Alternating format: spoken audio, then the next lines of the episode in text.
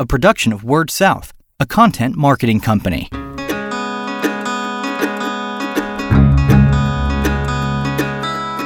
Story Connect, the podcast, helping communicators discover ideas to shape their stories and connect with their customers. What the font? That's what we'll be talking about on this episode of Story Connect the podcast. My name is Andy Johns, your host, and I'm joined on this episode by Sherilyn Fairweather, who is the multimedia design specialist with Flathead Electric Cooperative. Sherilyn, thank you for joining me. Thank you so much for having me. So we're having a little bit of fun. Uh, I, I, appreciate the session title here. Uh, we're recording this one once again at the NIC conference with NWPPA out here in Portland, Oregon. Uh, and the title that you did, Sherilyn, uh, for your uh, session was "What the Font." Choosing and using a typographic system to represent your brand. So number one point, I don't know if you came up with a title or not, but points for a uh, an eye catching uh, title there. Um, but let's let's talk about it. So we're uh, and if you know me, uh, folks who are listening to this are going to say Andy's talking about design and fonts. but uh, here we go. Uh, I'm going to be le- leaning on Sherilyn, obviously, to uh, to carry most of the conversation. But it was a pretty lively discussion. This was the right crowd to have a pretty lively discussion about fonts yesterday. Yeah, it was a lot of fun. So um, with some of the tips, and, and we'll get into plenty of them, but what are you? Uh, I guess just let's talk through kind of your your daily job. What do you do on a regular basis for the co-op? Well, on a regular basis, I do graphic design, photography, and videography for Flathead Electric Cooperative. So, this means that I will do layout for our newsletter, I will do um, ad design, and anything that we need um, internally that is member facing. Got it. We, when we're talking about a, a brand, a lot of people think you know, you got the brand, we got our logo, right. that's our brand. Right. But obviously, with this session, you're talking about just how deep that goes yeah. for brand recognition. Tell me a little bit more about that. Yeah, it is. It's more than just your logo because you can slap your logo on anything and it can be quote unquote branded, but it's really not. it's more about using consistency with the colors that you use, using consistency with the fonts that you use, and um, just making it all look cohesive. So what you're what you're giving out to people, they can tell like, oh, this is from Flathead Electric Cooperative, and um, yeah. Do you think most co-ops or most utility, uh, let's say utilities, you think most utilities out there um, pay attention to that level of detail? Or what was the reaction from the folks in the room yesterday? Yes, a lot of them were like, um, like, oh yes, yay, yay, right. because we're the communicators. Sure. So yeah, we have more of a marketing background, so we know things about, um, yeah, branding and typefaces. And I think other people were maybe more like, oh, I never had thought of that before. Would have been a very different um, audience if you, this had been at a uh, engineering conference or finance and accounting. Oh man, that would that would have been just that would have fallen on deaf ears. It would have been like I'm talking a different language. I feel like. right, right. Well, let's talk a little bit about what you guys do. So, what are um, what are some of the things that you do to to hold your brand together when it comes to the typeface and font? Right. Well, um, I don't do it perfectly, sure. but uh, anything that is member facing, so and so anything that's like professionally designed um, is going to be done by me and okay. it's going to be done in our brand fonts. So I, I, have them. I have like a system all lined out of this is we this is what we use for our serif font. This is what we use for our sans serif. And then, do you mind sharing some of those? Of what they are? What, which fonts they are? Yes, we use um, a font called Brandon Text. Okay. And that is our sans serif font, and I chose it because it's very friendly and approachable, but also it's actually it's the font that was used in our logo, which wasn't designed by me, but it does tie in well that way. Sure. And um, then we use a slab serif called Foro, and these are both designed by the same font foundry, so they work well together. And then we also use a, and I'm probably going to mispronounce this, but our serif font is called Marbach.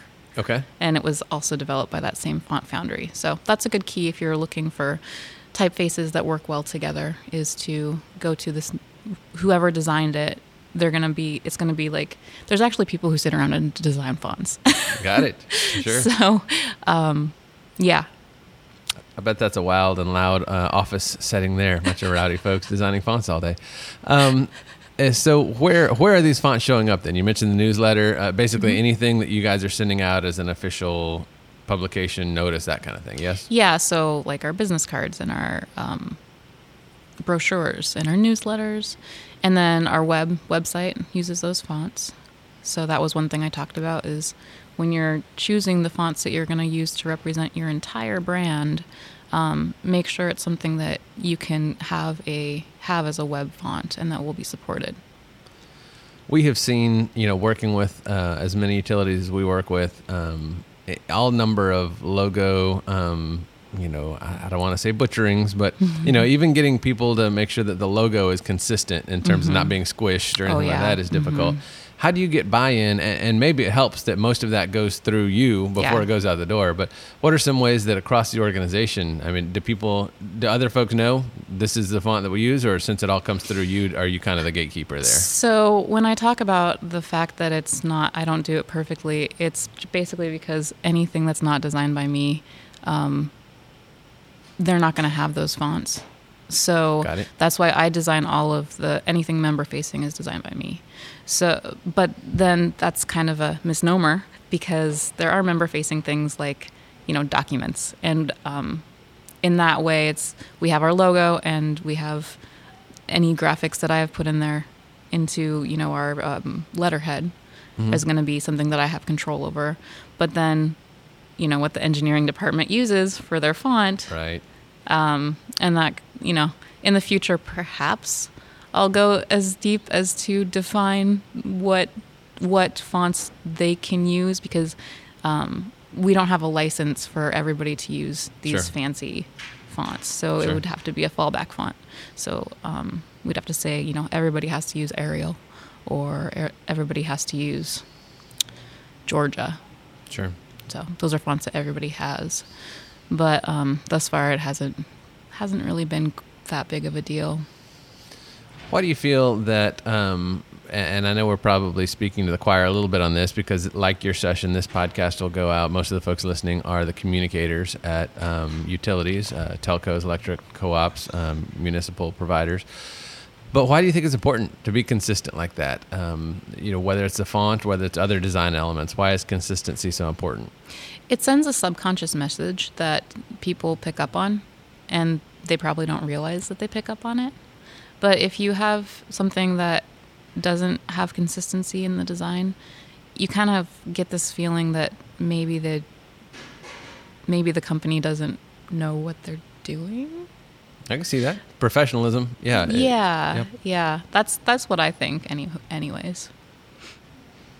So you've got the challenges of being consistent once you arrive on some guidelines for your Yes. fonts. But how did you ever get to those guidelines? Where how did you decide on the specific fonts and make those decisions as this is what we're going to do? Yes, that's really great. Okay, so basically what I did was I went through and I took the three pillars of our of our brand, which are is community, innovation, and reliability, and I just typeset those words in lots of different fonts and just look, kind of looked and saw like which ones seemed to lend themselves well and really communicate that.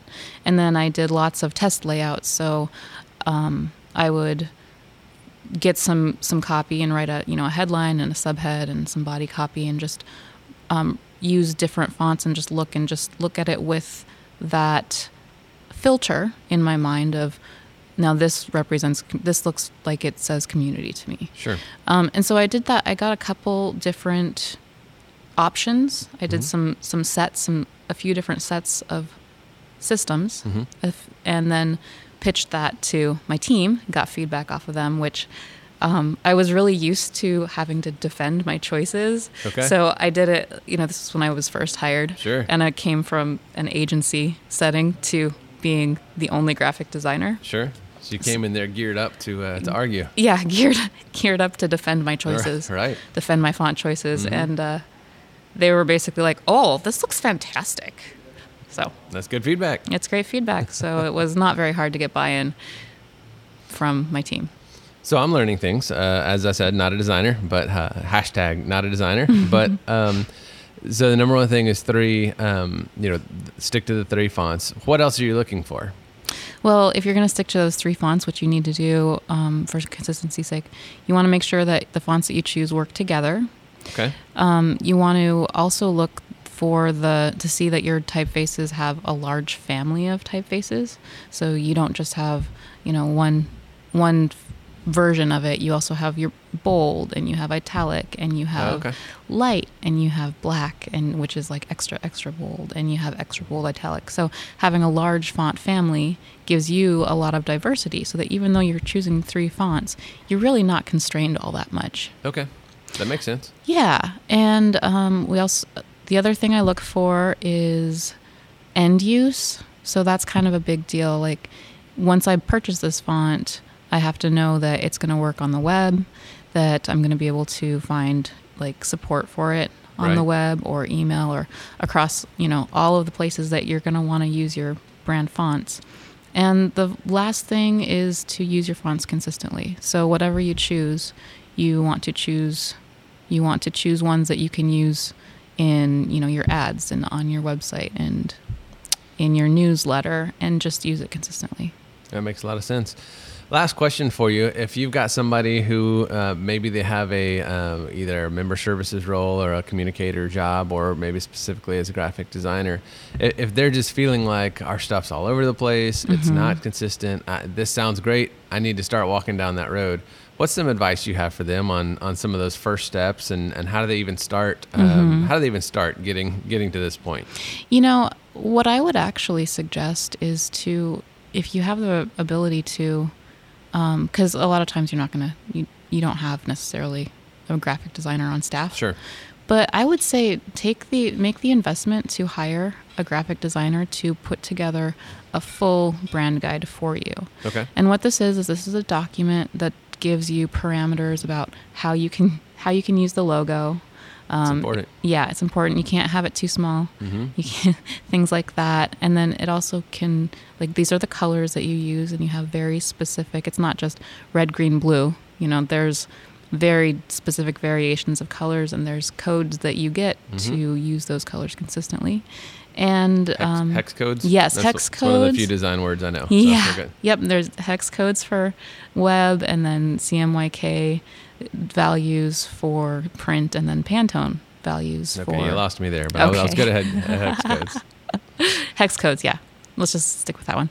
But um, and then also that they would define a typographic system for you, and then af- with that, you know, after that, then you need to purchase those fonts if you're sourcing, not to sourcing Google fonts, which I do. The Google fonts are good if you're on a budget. You need to find something that's going to be well, well supported and Mhm. also well designed.